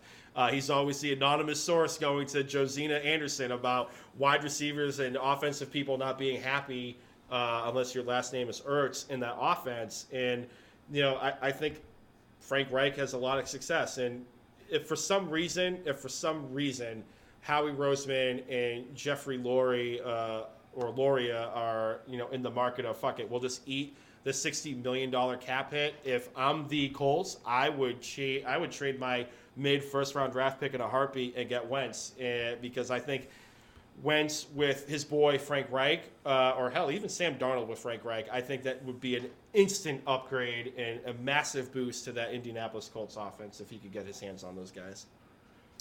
Yes, sir. All right, let's move on to some take it to the bank parlay action. Puma, what you got this week? All right, so uh, last week the parlay got busted because the Arizona Cardinals did not cover the uh, three point spread. Who fucked up? Which one of us fucked up? Hey, hey, Not me. the- I went with the points. Went with the points. did we- you got the points? Did we hit on everything else besides that? We did. This motherfucker. This Hey. motherfucker Puma. It's fine. Went with the points. And guess what? I'm going back to the wall on the points too. So the first leg of the take it to the bank parlay, you have the Washington football team plus three. Uh, my compadres Jay and Burge, they respectively have taken the Green Bay Packers money line and the Kansas City Chiefs money line. I know if you put all that in a parlay, it's not the greatest payout. I think if you put like 10 or 20 bucks down, 20 bucks will probably get you 70.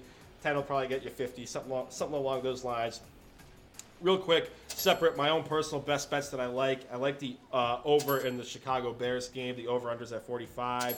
Uh, Denver, I like Denver plus five and a half points and the under of 43 and a half in that lovely matchup this week. Uh, the over under for the Atlanta Vegas game is 55 and a half. I love the over in that game. Uh, we're gonna do a little teaser parlay as well too. Uh, Cleveland uh, and Green Bay. I'm gonna put them in a six-point teaser. I'm teasing the the Browns down to uh, just half a point. They just have to win. And the Green Bay Packers. I the eight and a half seemed too much for me. I'm teasing that down to two and a half point favorites. Uh, so lock those in as my best bets and take it to the bank. Nice, nice.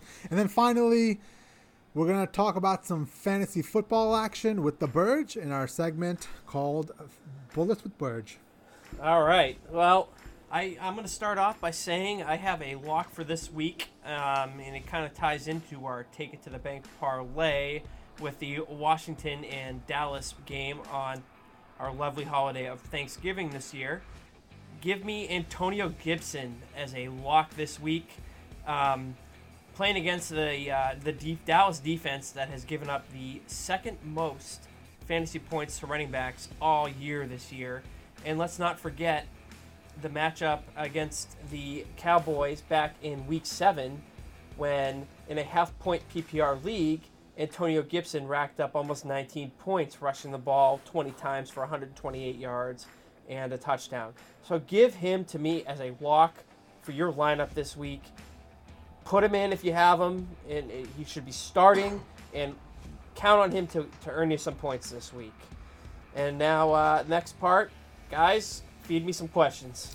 All right, so I only got one, and the question essentially centers around Tee Higgins. I mean, with Joe Burrow going out, obviously I assume that drops his value. So, Tee Higgins or Kenny Golladay, who eh, it's kind of a shit to, to pick between those two, but who am I going with in that situation? If Kenny Golladay if, is healthy, If, Ken, if Kenny Golladay is healthy, he's questionable. if he right is now. healthy, smash Kenny Golladay there. I mean, when Kenny Golladay's been healthy, he's been effective in that uh, Detroit offense. So, you know, that, there's no question there. Um, if you have another option outside of Tee Higgins, um, if Kenny Golladay can't go on Thursday, uh, you might want to consider that. Just because you don't know what you're going to get out of out of the Bengals this week. Yeah, and then uh, I'm sorry, a quick uh, question as well. Uh, so essentially, uh, our boy, what's his face, um, Mixon, he's on IR again. He seems to be healthy. He seems to be hurt for most of the year. Do I hold on to him, or do I try to drop him and pick somebody else up? Um, are you in playoff contention? Yeah, I wouldn't. I wouldn't. I wouldn't cut ties with him because you know once he's back healthy again, and you know I think he's on a three week IR, so he Yep. could come back in three weeks, right around playoff time. I wouldn't. I wouldn't cut ties with him. I would hang on to him. You know, hopefully your league has an IR spot that you can stash him on. Um, if not, he's still worthy of a bench spot at this point, especially going into the playoffs. cool, cool. That's uh, that's it for me, sir. Uh, Puma, it's all you, man. Yeah, uh, well, real quick about the Golladay thing. It looks like he's trending down, so I think that answers your question, Jay. Uh, uh, He missed a walkthrough today, so it sounds like it might be the Marvin Jones show. Um, Burge, real quick, I mean, I've been rolling the dice with the Buccaneers DST, and uh, I'm dropping them like a bad habit this week for waivers. What are some DSTs that you would like to stream this week, uh, you know, given some of the matchups, if you are like me, holding on to the Buccaneers? But I'm dropping them. Washington Redskins would be a uh, big uh, stream this week, just because you know um, you don't know what you're going to get out of that Cowboys defense. Another one, another interesting one that I'm going to come up with right now is the Minnesota Vikings. Um, uh, who are they playing? I just had it up. Oh my goodness. The Vikings? Uh, yes. Um, I think they were playing. The Panthers. The Panthers. the Panthers. So you don't know what Teddy Bridgewater you're going to get out of that. They are an interesting option. Another one that I, I wouldn't fade this week is the New York Giants playing against the Cincinnati Bengals. Oh yeah, that should be. an Mhm. option, Um, the Giants' defense has shown effective against some other matchups earlier in this year. Um, they're another one that you could stream um, to pick up here. And uh, let's not forget the your Miami Dolphins playing against the New York Jets. yeah. Oh if yeah, you it's have true. that That's a good one. Yeah. Yeah. But then I'm gonna again, fade Joe- my own team. Joe I'm gonna fade my- Flacco. Joe Flacco might become Joe Montana again. yeah, I'm gonna I'm gonna fade my own team in that one. And, um, Oh, Yeah, I, I kind of like the Giants pick for sure. I, I'm kind of the, the psycho that thinks they could potentially win this division. Like I, with how hard they've been playing for Joe Judge, Yeah. I, Well, I would actually, be surprised. I'm glad you brought that up because my last question to you guys was going to be before we kind of end the podcast was quickly, who do you think is going to win the NFC East? I think I'm going to have the Cowboys win it. You said you think the Giants. Uh, how about you, Burge? I'm going with the football team. I I would be yeah. Like I was torn. I'm I'm with Burge. Like I could definitely see it going the football team too. I just really love how you know say say what you want about the record for the Giants. Like they've played hard every single game, and they've been in a majority of those games. So, and I, I think this defense is finally coming along. I, I It, it was tough. It was tough. I can't believe it's week 12 and every single team in the NFC East has three wins. like, let that sink in for a second. Let, let that sink in how bad that is. Anybody bashing the AFC East can take a Oh my. God. I heard that for years and years on end. Uh, it- the AFC East was never this bad, man. Nope, never this bad. But you know, at the same time, I picked I picked the football team here. I easily could see the Giants winning it. I'll fade on Dallas and in Philadelphia all day. Yeah, cool. Um, anything else you guys want to get to before we plug it up and call it a wrap for podcast six to nine? T. Giggity. Wow, I'm actually amazed that was the only time we heard a tee or Yeah, or right? posted I a know. giggity. Brandon, I was like mentally doing my Brandon, own. you Oh, insult okay. me. I'm a professional podcaster, buddy. Yeah, I wish people. I wish people could see our group chats. Um, no, uh, just I love me. really. The, I love me the train emoji. Uh, yes. That's, the train emoji is going to be the the podcast 69 uh, cover art. yeah, with the with a picture of Gronkowski in the background. No, uh, I don't have anything else to get to. I think I'm going to be speaking for all of us. Everyone out there just listening, have a safe, healthy, happy Thanksgiving. Enjoy football. Uh, if you're driving to a relative's house and it's a bit of a ways, be sure to download this podcast on Spotify, Absolutely. SoundCloud, Google Play, Stitcher, Pro Football Radio Podcast, Facebook, Instagram, Pro Football Radio Podcast, Twitter at PFR Podcast. I'm on Twitter, Brando underscore Puma. Jay Chima is at Jay Chima. Our compadre, our senior NFL analyst contributor, Eric Burgess is at uh, Burge, the goalie, going toe to toe with uh, his boy Adam Jones on the Twitter machine. Always a good follow. Like, subscribe, download, hit us up. Tell us what your favorite dish is for Thanksgiving, and uh, enjoy a great day of football with the fam. Yeah, I just want to go on record one thing right before we sign off here. I'm going to go on record with this. I'm probably going to eat crow on it at the end of the year. Tampa Bay Buccaneers are going to miss the playoffs this year. Let's go. Oh, this motherfucker. Oh, I don't think you're that far off. well, just like Puma said, we are thankful for you guys. I'm thankful for you guys. Thankful for the podcast. Um, we hope you guys have a safe, um, enjoyable holiday, and we'll talk to you guys next week. Viacon Dios. And real quick, real quick, Freddy Soliotis, you're fired!